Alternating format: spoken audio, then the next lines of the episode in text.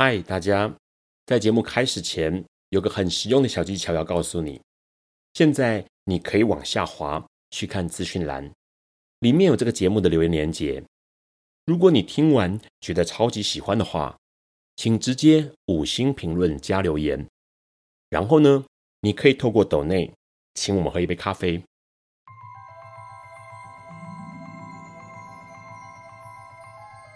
This is flawed. Alice is lost。尼采说：“没有事实，只有诠释。”幸好在本瓜的世界里，问题永远比答案重要。今晚，让我们一起。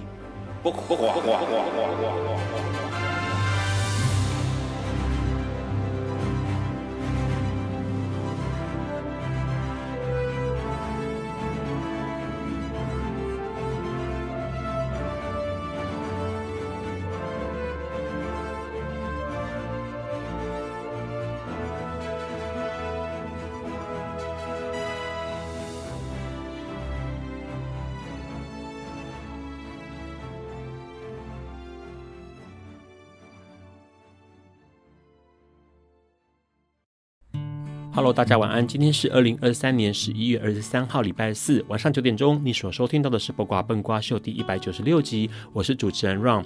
节目一开始，赶快跟大家提醒一下哦，这个礼拜六十一月二十五号呢，是高雄同志游行第十四届了哦。那这一次的主题叫做“咱来架架酒”，算是为了同婚这件事情延续的，让这些议题可以发酵哦。包括同婚的下一步应该怎么做呢？台湾目前通过了同同志伴侣的收养，但是社会对于同志收养还有很多的歧视哦，而且重点是目前的同志婚姻还没有进入民法。那未来我们还可以做些什么事情？这一次的高雄同志游行就要带大家好好的思考一下这件事情了。那我们来感谢一下一直以来支持笨瓜秀的好朋友，包括马天中先生、小潘、娇姐、林屁屁、Winder，还有署名喜欢笨瓜秀的听众哦。笨瓜秀每周四晚上九点钟会在所有 Podcast 平台上面跟大家一起多。的立场、质疑的态度，抛出问题，从时事、阅读、艺术、职人精神出发，来聊同志、LGBTQ、性别平权、认同、生命经验，还有社会观察哦。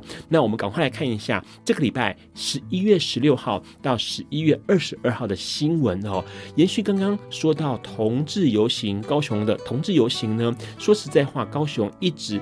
对于同志多元性别是相当友善，而且一直想要做更多事情哦。所以在这一次十一月二十五号高雄同志游行登场前呢，高雄市观光局高敏玲局长他就说出了：哎，高雄要率先全国在观光局的旅游网站上面呢设立所谓的性别友善旅宿专区哦。目前已经有二十个呃算是旅馆或者是饭店哦，有通过这个标章的评。见呐，那因为其实高雄一直在推动性别友善政策，包括呢过去。算是全国第一个实施伴侣注册，而且呢拥有全国最大的彩虹地景，并且成立了性别平等办公室。那这一次的性别友善旅宿专区呢，就希望能够结合人权性别团体，还有学界的代表以及旅宿业者呢，规划出这种算是性别友善教育训练课程座谈会，而且还有制定了旅宿业性平指标，然后。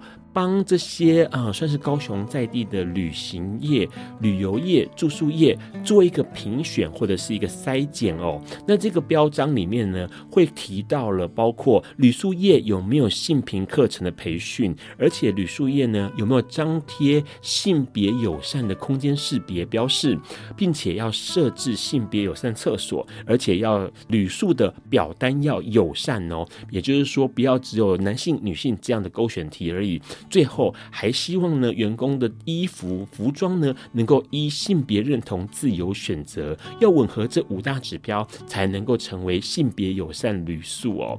那目前已经选出二十间，希望大家到高雄旅行的时候呢，能够感到更贴心、更好、更放松的环境哦。当然，高雄的友好，台湾也有。比较没那么友好的地方哦，就是我们的花莲啦。为什么这样说呢？因为花莲每年的春天跟秋天两季会举办集团式的婚礼，就很多人的这样的婚礼，然后一直到了现在，已经连续举办十六年，总共三十二届。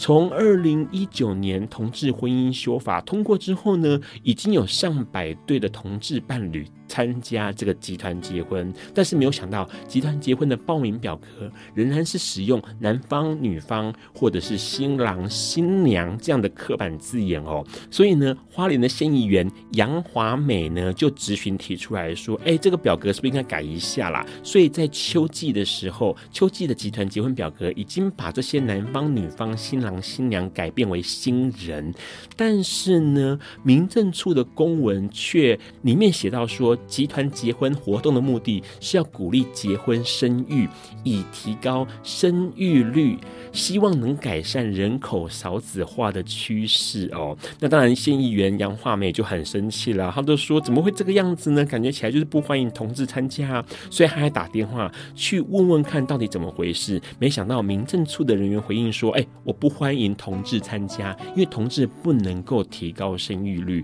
哇，这当然让县议员非常生气了。所以呢，接着就质询了民政处的处长哦，也质询了花莲县的县长。当然啦，长官们的回答都会说：“哎，一律欢迎啦，没有什么歧视不歧视的问题啦。”但是真的希望能够打从心里去思考这件事情哦。最近在这个 LGBTQ 的圈子里头，就有一个新闻格外受到注目哦。有一位竹科的单身汉呢，他过世了，因为癌症过世。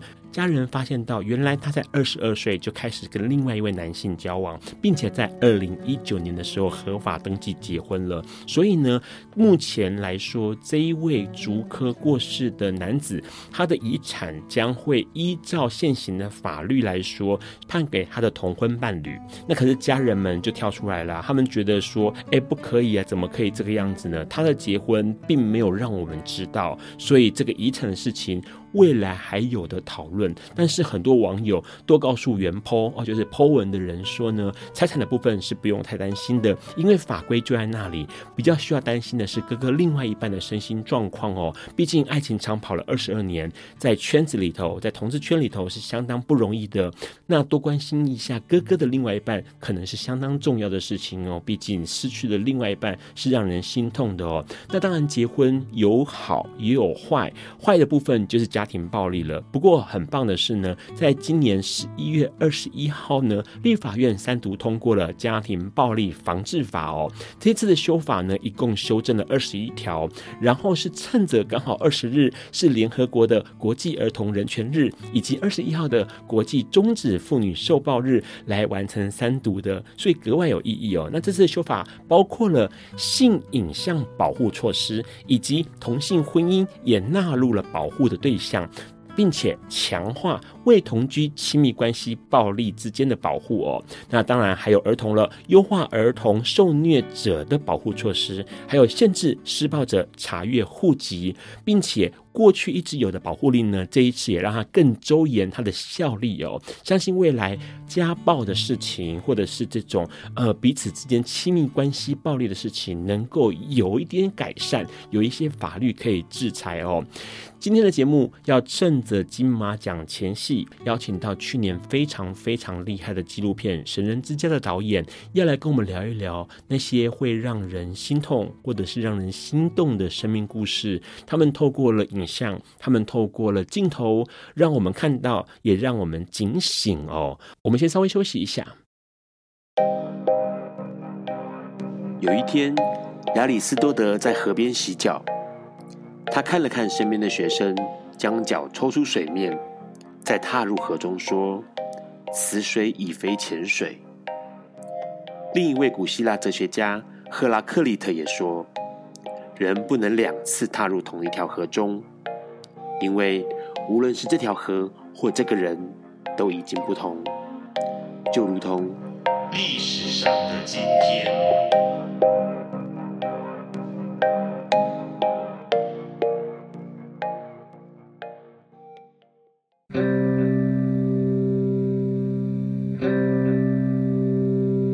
是二零二三年十一月二十三日，三百七十九年前的今天。也就是一六四四年的十一月二十三日，英国诗人约翰·密尔顿发表了提倡言论自由的《论出版自由》这本书。这部作品后来深深影响全球对于自由这件事的价值观。约翰·密尔顿出生于一六零八年伦敦一个富裕的清教徒家庭中。十七岁那年，他进入剑桥大学后，在基督学院完成了他的学士学位。以及硕士学位，然后他便开始尝试诗歌写作。硕士毕业后，年仅二十五岁的约翰·密尔顿不愿在政府部门工作，他住进父亲位于郊外的别墅里，整日埋首阅读。在接下来的五年时间中，他几乎看遍了当时所有英语、希腊语、拉丁语以及意大利语的作品。并在这段时间里，创作了《酒神之假面舞会》等诗歌作品。一六三八年，三十岁的他开始游览欧洲，并在意大利停留较长的时间，为的就是访问当时已经被囚禁的伽利略，以及结交意大利当时的人文主义倡议者。后来，因为英国动荡的宗教局势，让密尔顿不得不结束旅程，提早返回英国。但那段时间，他写的一些小册子已经被人曲解误读，而密尔顿也被烙印上了激进分子的印象。三十四岁那年，他娶了十七岁的新娘子玛丽，但还不到一个月，无法融入婚姻的玛丽跑回娘家，密尔顿也气得写信要求离婚。虽然最终和解收场，玛丽也为密尔顿生下了四个孩子，但这也奠定了密尔顿未来撰写关于离婚的论述文章。中年后的密尔顿步入政坛，他用自己清晰流畅的文笔写了许多观点鲜明的政治文章，并且在工作之余写了一些论述离婚的小册子。一六四四年，三十六岁这年，密尔顿因为这些论述离婚的小册子，多次被国会质询。他一怒之下辞掉了政坛的工作，并且在极短的时间内写出了出版史上里程碑一般的重要文章《论出版自由》。这本书不仅是密尔顿反对审查制度最有力的反击。也是历史上捍卫言论自由书籍中最有影响力的一部作品。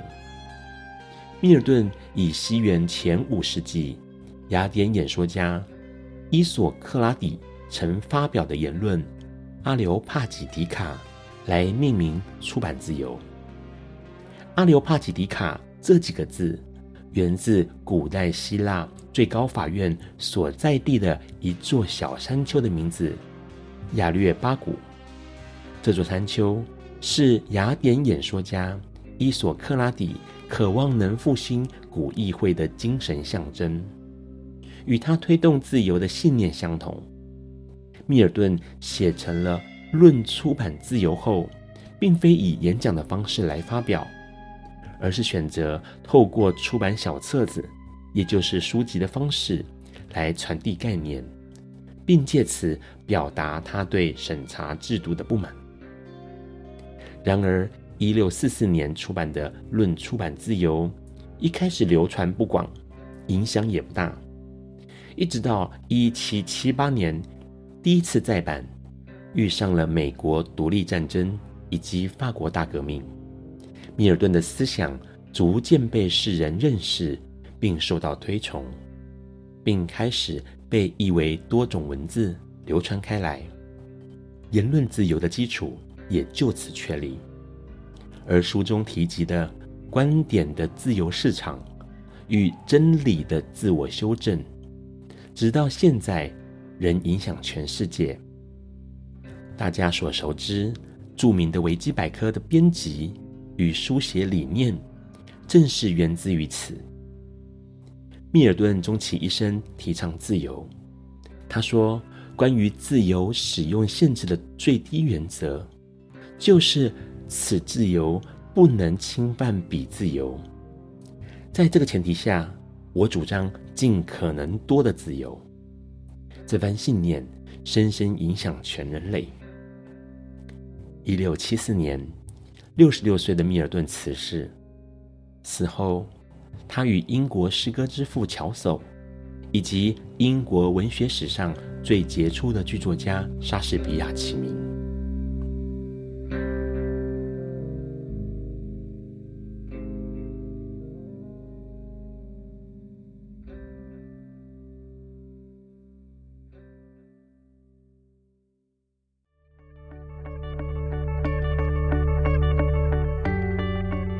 今天是昨天的明天，是明天的昨天。今天可以是去年的今天，前年的今天，甚至是历史上的今天。但今天不会重来。你今天过得如何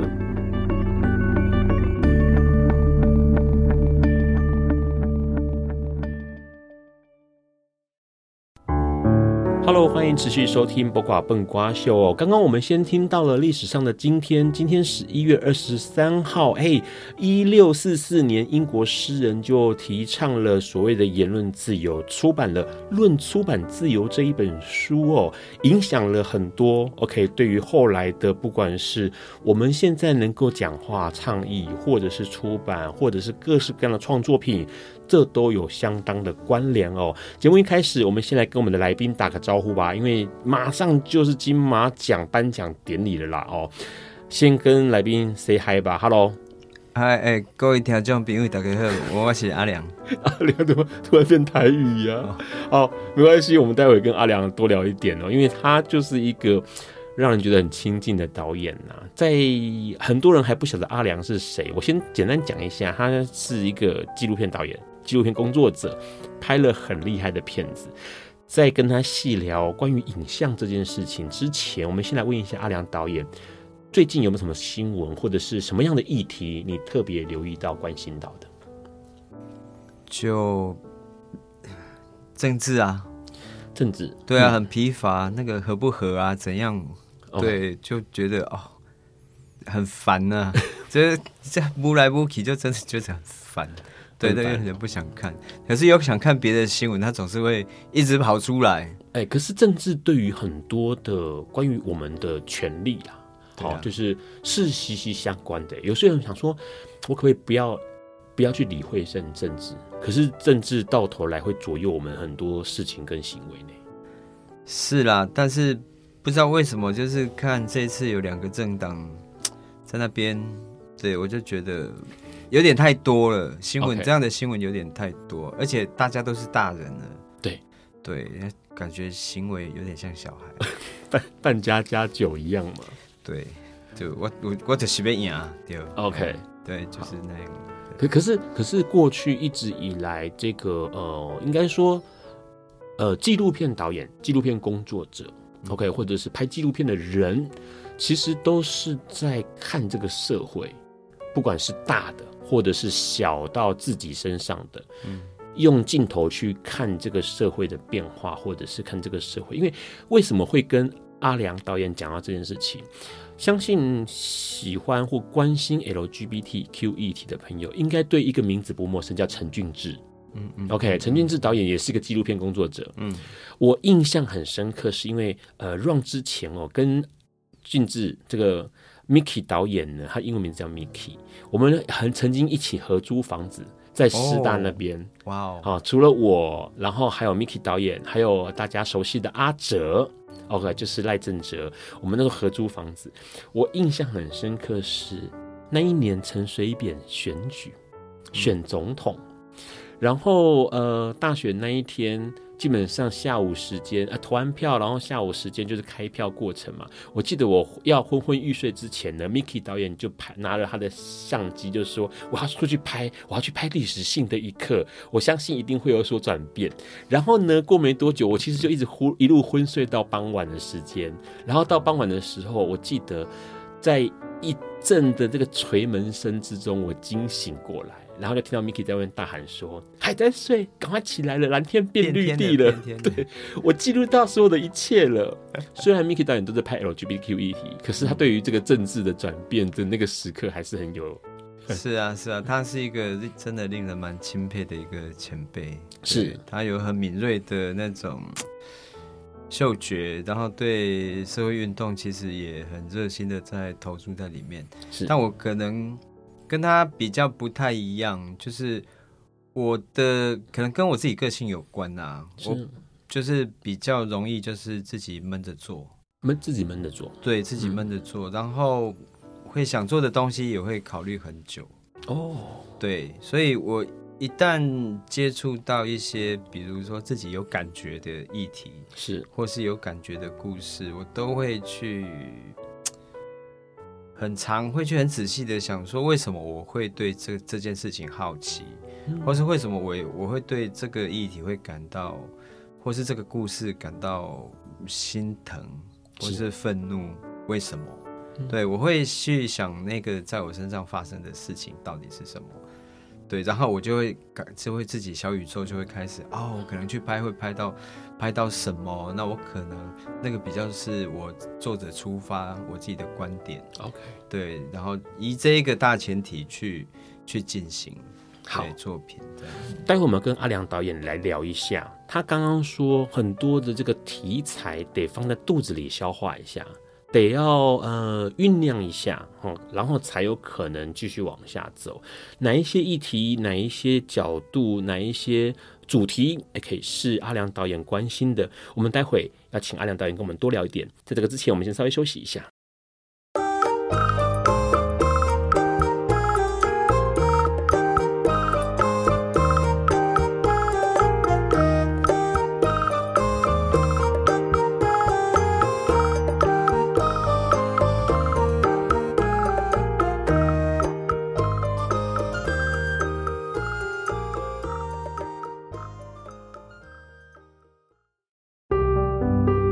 欢迎持续收听《播瓜笨瓜秀》哦。刚刚我们先听阿良导演，哎，很含蓄的说了一下，他对于议题想要拍的东西会先消化一下，然后才进行拍摄哦。到底是怎么样的一回事？我们请阿良导演先跟我们打个招呼吧。Hello，嗨，大家好，Hello again，我是阿良。OK，阿良导演，相信有蛮多朋友哎喜欢看纪录片的这个朋友们，应该有留意到了，去年。蛮厉害、欸，这个应该说是超厉害啦。神人之家啊，没有没有，他们在旁边默默的摇头。OK，好啦，但重点是大家查一下神人之家就可以知道。我们先聊一下，呃，Ron 跟阿良导演认识的过程好了，因为其实那时候很有意思。你那时候是在二零一六年的时候在拍一部片子，是同志基督徒，嗯，牧者，牧者，放牧的牧，牧者，对，牧者。然后那个时候是选定了你的片中是选定了几位。三位嘛，对，三位主角，然后是同时具备了基督徒身份，嗯、同时具备了同志身份。呃，有些有，有些没有，有些有，有些没有。对有些有，有些没有。但他们整体来说，其实我在他们身上的是看见他们传承了杨雅慧牧师的精神。OK，还留在现世的人。嗯，同光教会杨雅慧牧师的这个精神，对，对嗯，那时候呃，阿良导演在拍《牧者》，然后那时候就有一些，当然因为呃，让身边有好多在同从事 LGBTQ 运动，那当然就有比如说这个呃小恩，OK，然后陈思豪牧师，所以那时候他呃，我们阿良导演来拍的时候呢，就有来拍这个录音间的情况，然后两位呃这个。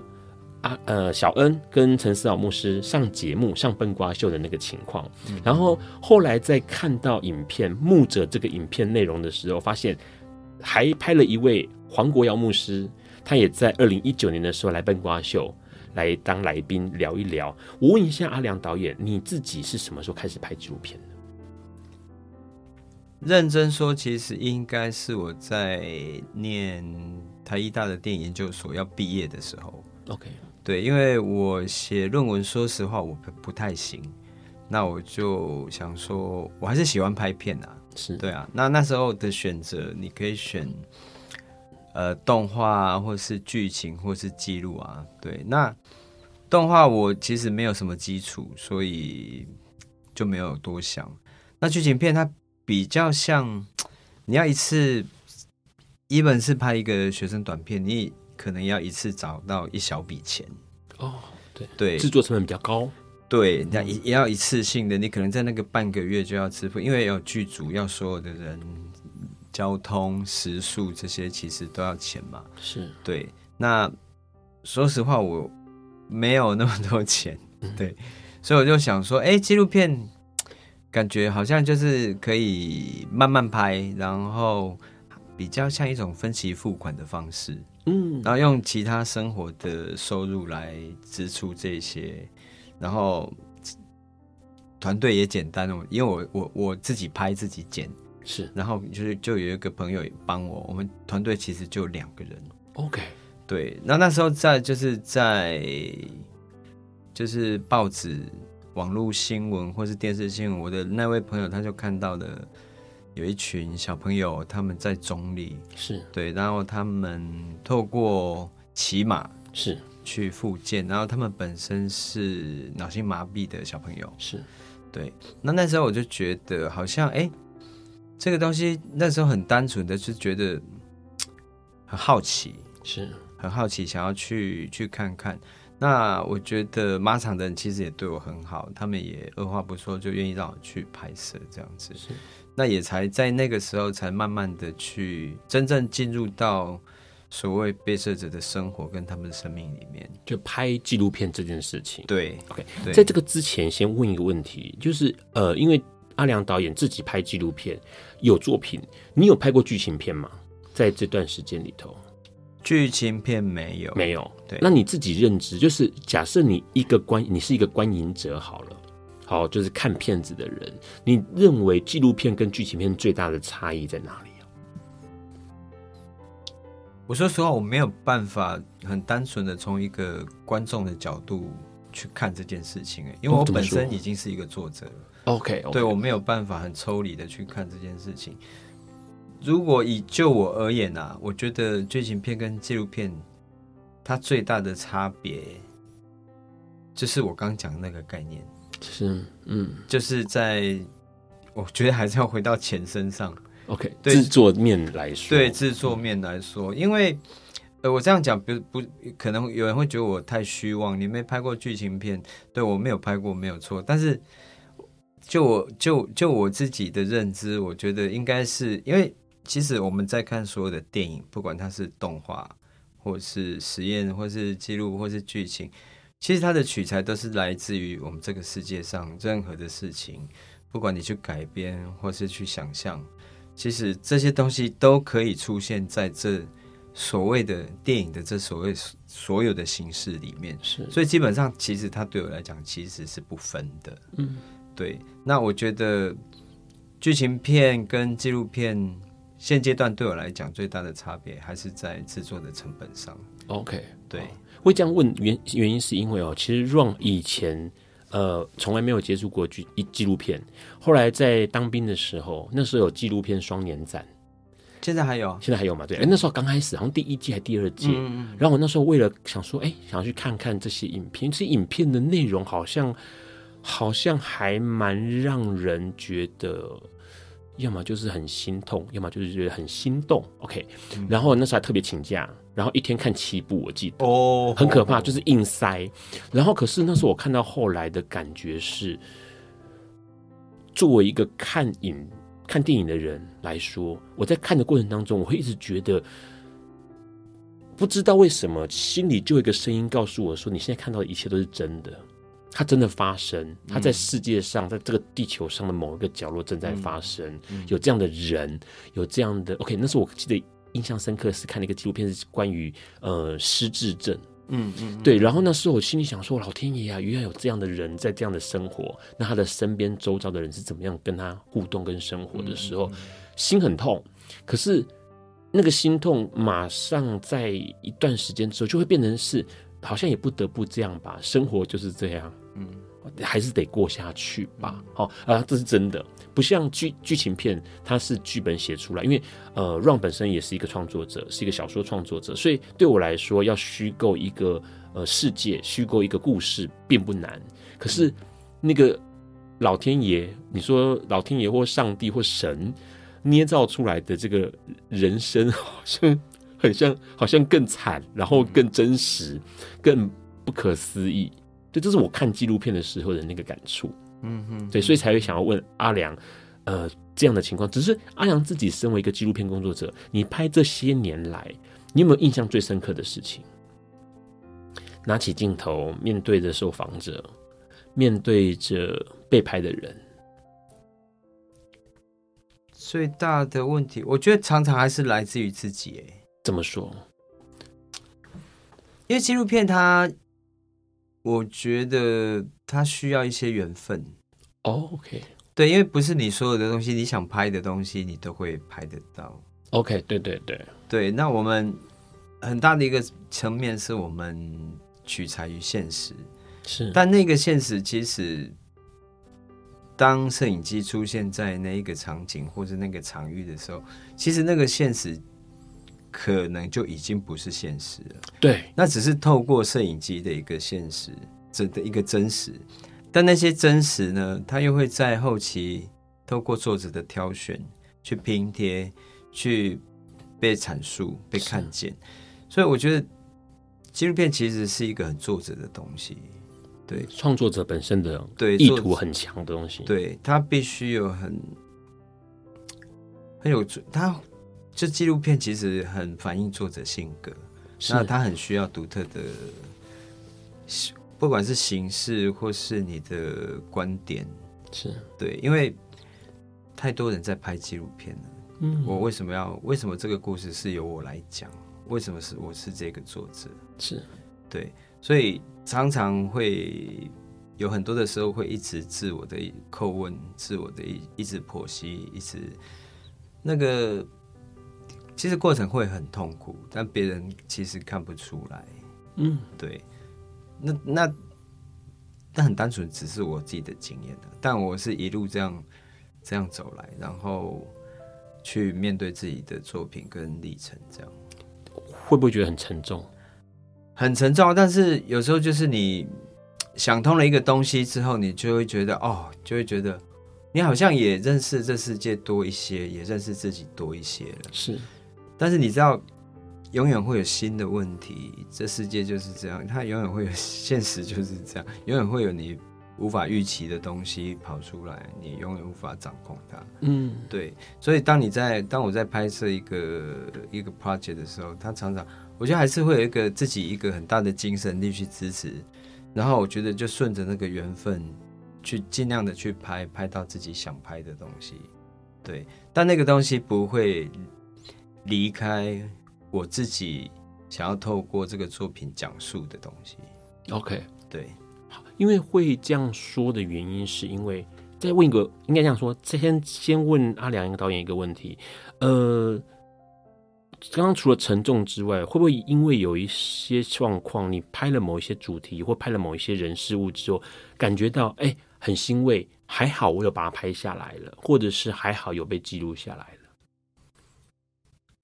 这感觉只有在我父亲走后.我才有这个感觉。嗯，对。那以前的作品里面，我比较没有这种感觉。是对，因为为什么？因为我觉得，在我的作品里面，很多其实我都把自己埋埋在里面，它有很多我自己的困顿跟投射。是对，所以我比较不会去期待自己像一个。社会运动的那种精神，我、嗯、我想要去改变这个世界，那我想要记录这一切，去抗争什么？当然，当它被记录下来、被发表的时候，它在功能性上，它就已经产生这件事情了。对，但在我自己自诩跟我自己的精神面上，其实我不会把那个东西摆在第一位。嗯、对，嗯，换句话说，呃，阿良导演。的作品为什么可以给人感觉有一些浑然天成，或者是说，就像刚刚说的，需要天时地利人和的缘分，才有可能完成某一些呃正在发生的，然后被记录下来的东西哦。我们待会要跟阿良导演再聊一下，他关心哪一些议题，他拍过的片子里头哪一些主题让他觉得哎不是那么好处理，或者是他处理之后心心念念的。我们先稍微休息一下。爱因斯坦说：“这世界不会被那些作恶多端的人毁灭，而是冷眼旁观、选择缄默的人。”苏格拉底说：“世界上最快乐的事，莫过于为理想而奋斗。”今晚，谁来跟我们说悄悄话？明明人人悄悄话。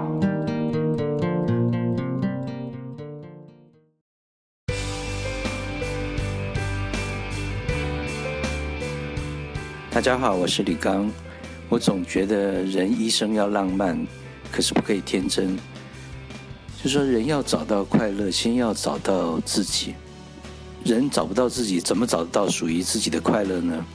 可是找到自己也并不容易，除非有绝对天分的人，很少能在很小的时候就知道自己要什么东西。有时候一个人终其一生都在找寻自己，可是找不到，或许只是一个满足。一个社会上大多数人对你的期待，过的并不是自己想过的生活。我觉得，人就算找不到自己，总要了解自己。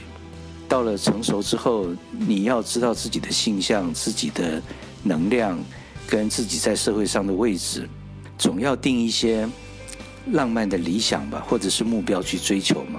要不然这一生真的是黑白的。可是有了。浪漫的情怀跟梦想之后，要达成这个目标是不可以天真的。所以我说，人一生要浪漫，不可以天真。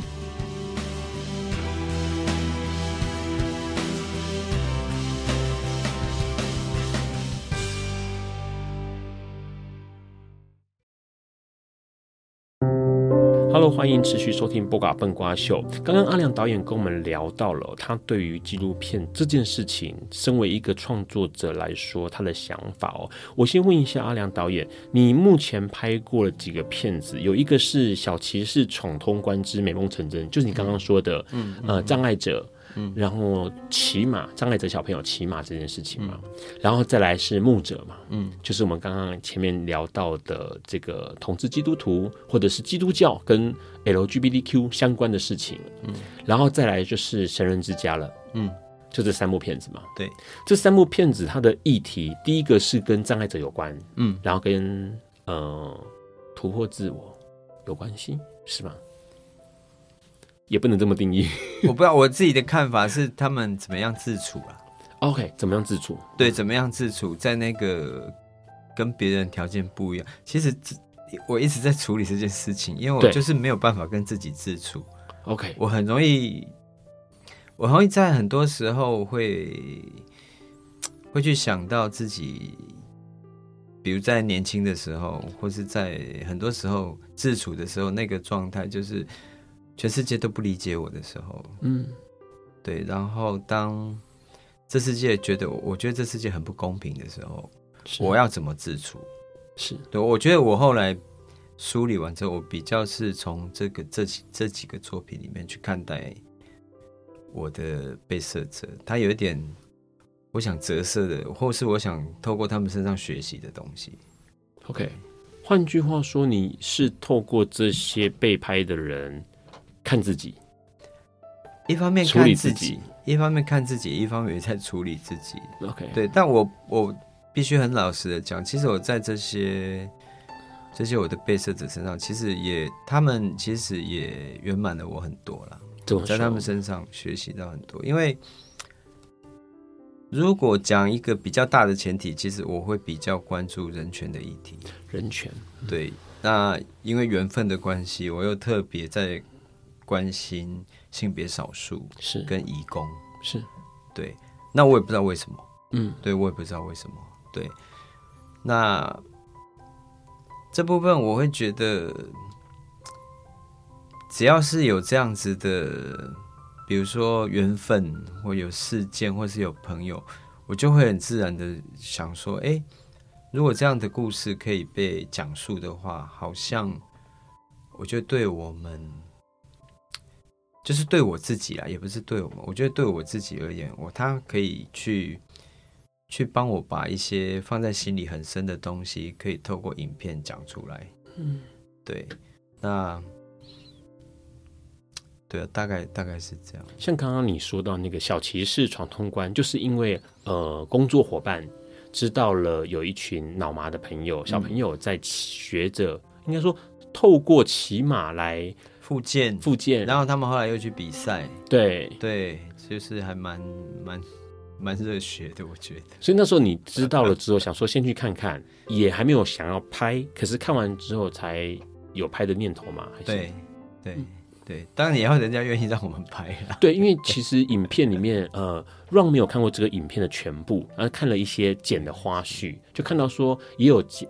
呃，摄影的对象除了这些脑麻小朋友之外，还有他们的家人嘛。嗯嗯嗯。然后他们去去呃，透过这项运动，嗯，然后来看他们的小朋友的状况，类似对他们也算是复健，对身体有帮助。对。然后他们如果可以去参加竞赛，其实因为你知道，就是其实他们没有什么机会可以有参加任何的运动比赛。OK，嗯，对。那其实这在。他们身上会有另外一种，好像我可以跟别人一样的那种感觉，是，对，嗯，所以那个东西很打动我。OK，对，因为我也曾经，哎，我也想和别人一样。你一直都跟别人一样？没有，我一直我不一样吗？我自己觉得我跟别人都不一样。哪哪里不一样？因为别人的家庭都很正常啊，爸爸是医生啊，Okay. 然后妈妈是老师啊。我们家为什么就是这样？你对你你那个举例也太极端了吧？没有，我现在很很直白的就是这样讲。OK，所以。这也是因为后来，因为像你呃一开始小骑士是因为呃工作伙伴去注意到这个这个情况，嗯、然后去拍。牧者的情况一开始拍的缘由是什么？一开始拍的缘由是我的制片跟我讲说，因为他本身是同志基督徒，哦对，嗯，然后他想拍一个关于同志基督徒的故事，这样子。是是，那那时候其实我。做了一阵子田野调查，我觉得好像没有什么，我我没有，我觉得我没有什么好讲的。对对，因为其实说实话哈，我觉得台湾在一个自诩就是我们在那个性别少数的权益啊，或是走在很前面的时候，其实我一直知道说，我们所关注的很多东西其实都很，我这样讲可能大家会骂我，都很同温呐。对对是，很多东西其实一直长期都被忽视、被忽略，其实大家都没有去讲。对，然后但是在这些人身上，我找不到一些共鸣。嗯、那如果我要去顺着，只是顺着一个一个怎么讲请求去做一个作品的话，我又想到，因为台湾其实相关很多。同志的影像文本其实很多，是不管是剧情或者是纪录片，其实很多，所以好像也不缺，不需不需要我再去拍这样子。嗯、那后来是因为曾树敏牧师，是他那时候他还有留着杨雅慧牧师的自传，嗯，对，那我就那时候就借来看，是。那我那时候看完之后，我就哦，我就 有一个很大的情绪波动，就是。就就是这个杨伟牧师的故事，为什么没有被好好的流传？为什么没有被好好的认识？因为他基本上他在那个年代，一个女生哦，在那个社会氛围里面去做，去成立一个台湾第一间可以接纳同志的教会。哇，他整个等他等于是一个女生跟全世界在对对抗，嗯，对啊，这。然后我上了维基百科去查啊，就只有讲到。就短短的，是。就没有什么描述这样子，我就觉得不行啊，这件事不能，而且我去问了很多人，哎、欸，你知道杨好威牧师吗？嗯，不知道，其实很少人知道，对，很少人知道，所以那时候我就因为这个情绪，我就这件事不不能就这样算了，是。对，就这件事，就那个情绪让我有点吃不下，然后睡不着，我必须去抒发我自己的情绪。嗯所以我又认真的做了田野调查，那我很想把他的这个他的精神其实很感动我，所以我想就照着那个精神那个感觉去找到，就是跟他生命目前还相呼应，就是那个逝去的灵魂，他的在现世底下跟他的那个灵魂还互相呼应，还在走着他一样道路的人，嗯、所以后来就依着这个自己的很自以为是的 悲愤，没有 去完成那个作品。因为应该像说《牧者》这个电影、这个纪录片，如果有看过的朋友，应该会很清楚，就是它是一个用一个比较长时间。然后比较清晰，然后呃比较多角度跟面向去聊同治基督徒。嗯、那同治基督徒对于呃常听笨瓜秀的朋友，或者是关心 LGBTQ 议题的朋友都知道，这是超级冲突的两个身份。OK，那个身份就是会自己鞭打自己的身份。嗯很悲伤，这是个很悲伤的身份。那 Ron 身边有很多朋友是，就是非常非常传统的基督教家庭，基督教信仰。那同时，他也身具了同志的身份。他们说实在话，他们可能到现在还过不去。那个过不去，没有人可以说，诶，没有，没有个，没有个可以抒发的地方。可是杨雅慧牧师创办了一个教会，让大家能够。好，我懂你的痛，嗯，我知道你的难处，嗯，然后让大家分享彼此的，也许是经验，也许是那个伤口，嗯，这个是超重要。然后重点是阿良导演把这些事情给花一点时间爬梳了一下，我觉得是一个很棒的作品。好。没有花一点时间，花了好好几年。对，对，我我说花时间是那个影片的时间呐，影片的长度。哦，对。不然其实很多人这些资料是找不到的，或者是网络上面没那么多可以看得到。那不过有趣的是呢，阿亮导演在呃去年推了一个作品，这个作品是讲自己的事情了，嗯，讲自己家里的事情了。那这个痛呢，或者这个伤口呢，要。世人揭开来给大家看到，不是一件容易的事情。我们待会跟阿良导演多聊一点。在这个之前，我们先稍微休息一下。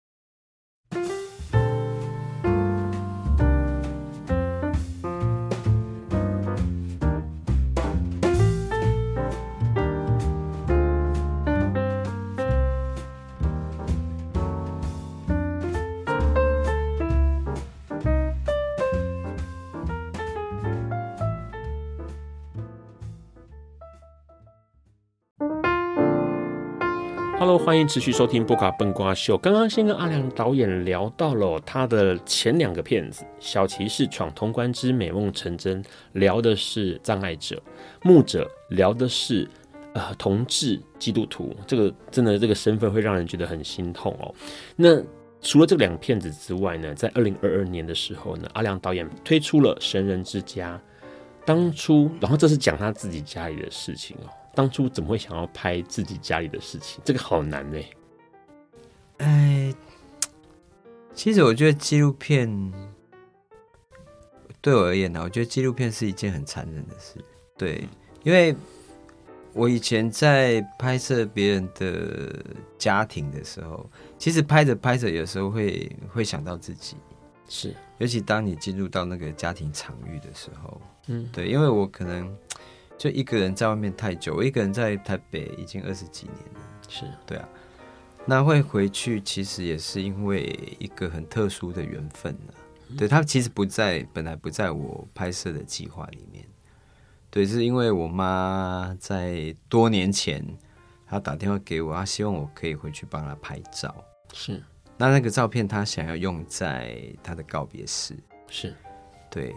那那时候我好像才意识到说，当他在面对死亡的时候，我好像还没有准备好要失去他，因为我妈一直在我心心里面有一个很重要的位置，即使我们离得很远。是对，因为我们家就是就是呃，反正我爸就是没有出什么力啊，都是我妈在撑一个家庭，对，撑一个家，所以那个时候就会想说。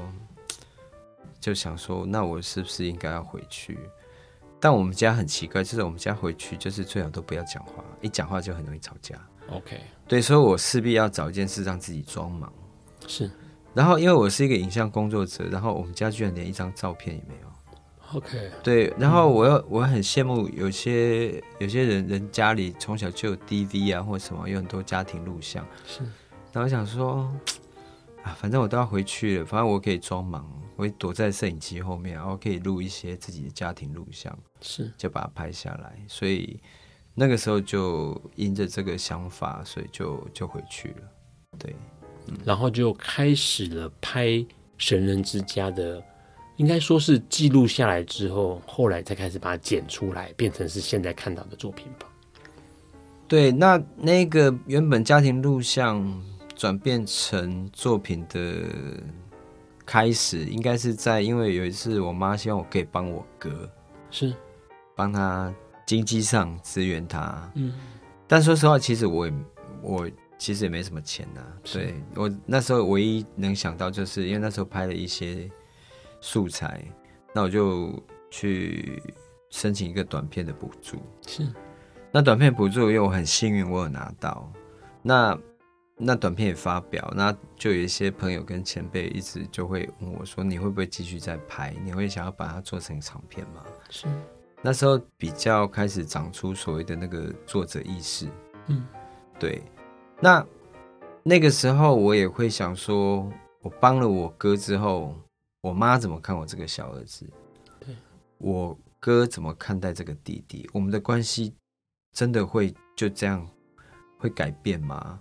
还是接下来我们还需要面对什么事情？其实我自己也想拍，但是那个身份的拉扯很奇怪，就是作者跟家人的身份的拉扯其实很奇怪。是对，那我也是花了很多的时间才才慢慢的放下那一个作者的身份，因为。就比如我刚跟你讲，我没有办法单纯的当一个观众，是因为我已经是作者了。我也没有办法单纯回到家人的身份，因为我已经是作者。对，对，所以我就顺着自己的感觉，然后去把这一切记录下来。那后来变成长片作品，一方面也是因为拿了一些补助，因为后后续还是持续在帮我哥。是，然后。补助需要结案啊，需要作品，对啊，需要作品要结案啊，啊，结案就就把它做出来。那最后因为人家我们是跟公司合作嘛，还有法国的公司，对，我们是台湾跟法国合资这样，嗯，那他们也要一些成绩啊，他们就去投影展，嗯，啊，就想不到就是就运运气好啦，就有一些成绩这样子，是。对，所以这个作品就出现了。对，OK，可是在这个过程当中。呃，阿亮导演会不会觉得，因为毕竟你像刚刚一开始有提到，不管是拍小骑士，或者拍牧者，或者是后来在拍自己家里的神人之家的故事哦，好像在每一个人在面对自己爬出自己生命这件事情，好像不管你年纪多大，或者年纪多小，不管你在什么样的生命旅途上面，这件事情应该都是必要的吧？去爬出自己的生命。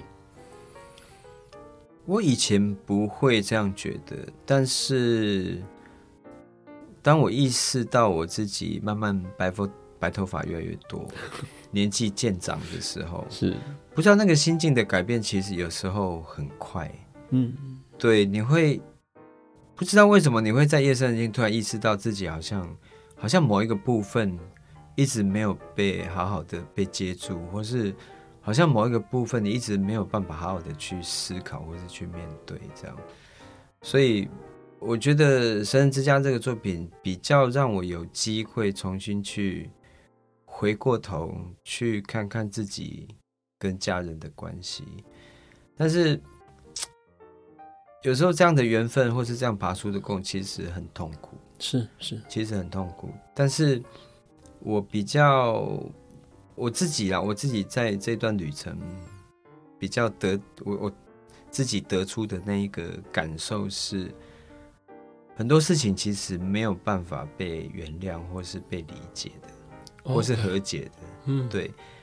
但是我觉得，当我回望这段旅程的时候，那个时间或是那些过程，它让我看清楚了自己。跟家人为什么会活成现在的样子.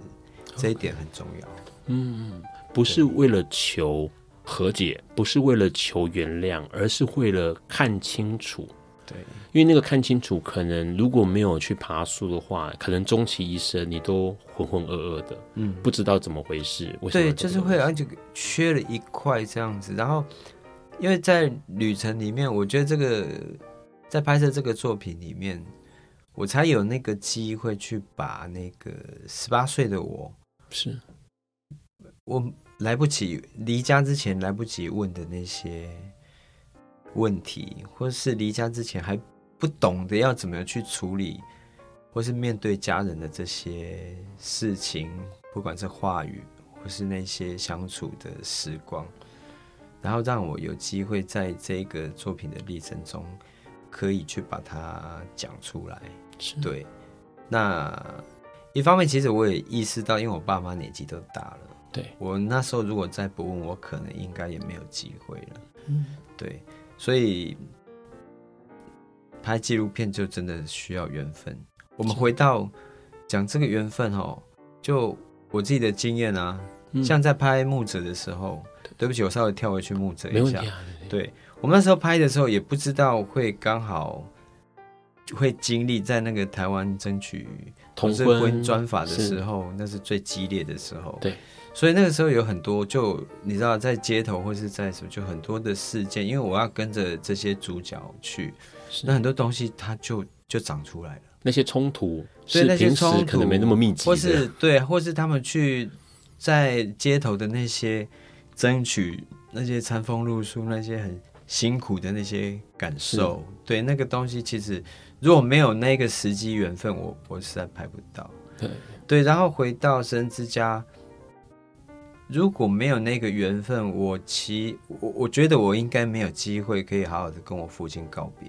是，对，嗯，问一个问题哦，因为其实像呃阿良导演。使用的是镜头，使用的是影像，然后去爬梳，在镜头后面爬出自己的生命历程哦。如果我们的听众朋友他也想要去整理自己的生命，有没有什么方法可以让他们也试着去整理自己，或者整理身边亲友的生命故事？因为这件事情好重要。对，我觉得年近五十的我，突然觉得这件事情很重要。为什么？但我我我在我们在以前在拍摄《神之家》去，有时候去提案拿补助的时候，是。其实也有一些评委，他也会觉得说，那你不一定要拍下来啊，Okay. 你可以写下来啊，用写的，嗯、对啊，不一，你为什么一定要透过影像？是。对啊，但我那时候回答不出来了，因为我就是那种。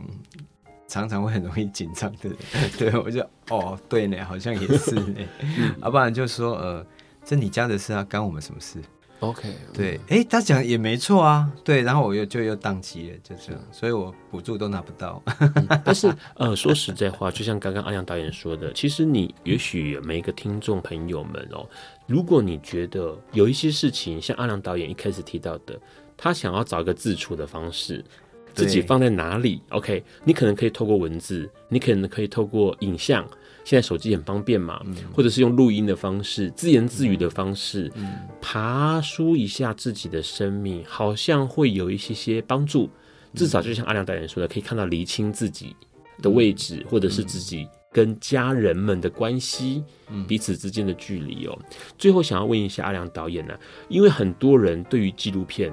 其实不是那么的熟悉。如果是想要看纪录片，哪边可以看得到？或者是图书馆有得借吗？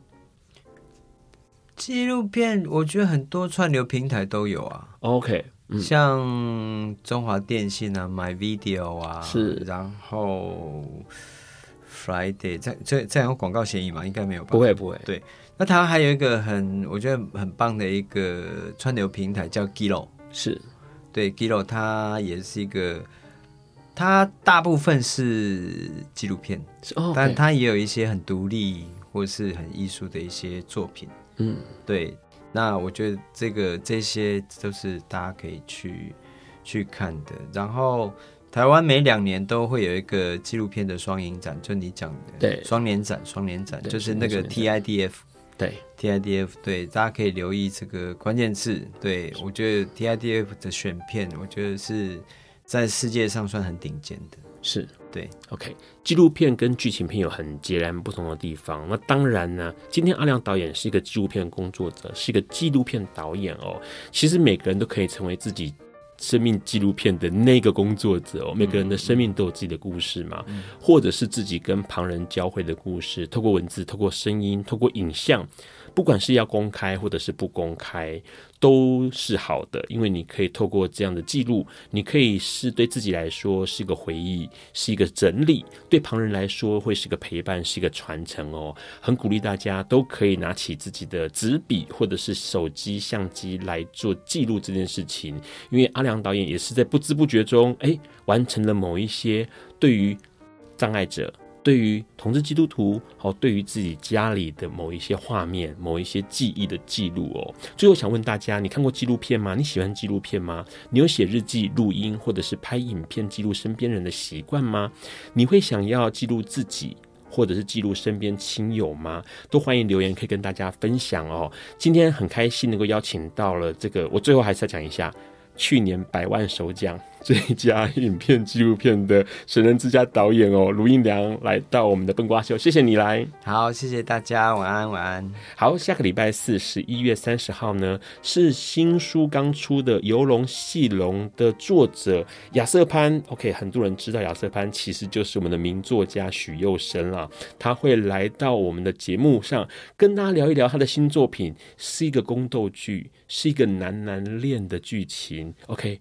你可以把它想象成，也许就是一个男男版的《甄嬛传》哦。这个新作品数字高达二十万字，相当过瘾哦。下个礼拜他会来跟我们聊一聊这本书，还有他写作的过程。再次提醒大家，十一月二十五号这个礼拜六呢，是高雄同志游行第十四届。如果在南部的朋友，欢迎去参加高雄同志游行哦。今天的节目就在这边告个段落了，很高兴笨瓜秀能够一直陪伴大家。我们下礼拜四见，拜拜，爱你们哦。